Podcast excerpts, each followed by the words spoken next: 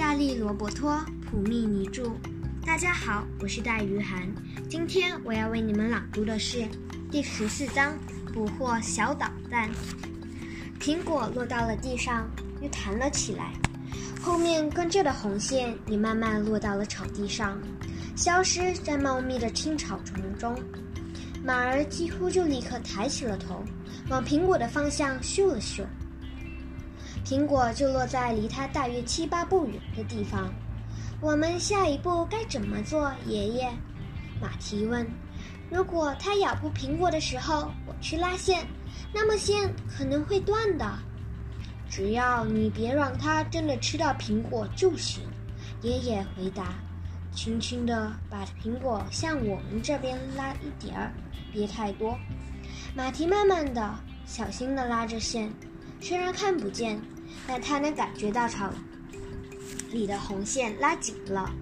苹果向他们这边移动了一一些，马儿没有跟过来，反而垂下头，又开始吃草。他不吃苹果，马蹄失望地说：“我们等等。”爷爷说：“让苹果留在原地，别动。”马儿一边吃着草，一边小步向前移动着。看起来似乎不经意，实际上它却在慢慢向苹果靠近。现在再小心地拉一下，爷爷说：“我懂了。”马蹄小声地说。他慢慢的、不间断地把线转回线团。马儿没有抬头，却改变了前进的方向，朝着苹果走了过来。快过来！马蹄轻声呼唤道：“马儿现在离他们只有二二十米左右的距离，他似乎根本没有把注意力放在马蹄和爷爷身上。我还要继续拉线吗，爷爷？拉吧，不过要非常慢，不能让他看到草丛里的苹果，别只让他闻到味儿就行了。为什么不能让他看到苹果？”如果他看见一个会动的苹果，肯定会吓一跳，然后逃走的。可是香味却不会让他害怕，因为他知道香味是会在空气中飘散的。我懂了，爷爷。马蹄又开始慢慢拉起了线。突然，他感觉手中的线绷紧了。糟了，爷爷，线卡住了。马蹄正朝着苹果靠近，我该怎么办，爷爷？让他吃苹果吗？不行，你悄悄地右走两步，然后再试着再拉一次。马蹄照着爷爷的话做了，马儿又开始移动过来。现在苹果距离他们只有十米左右的距离了。马儿停下脚步，摇了一下半黑半白的头。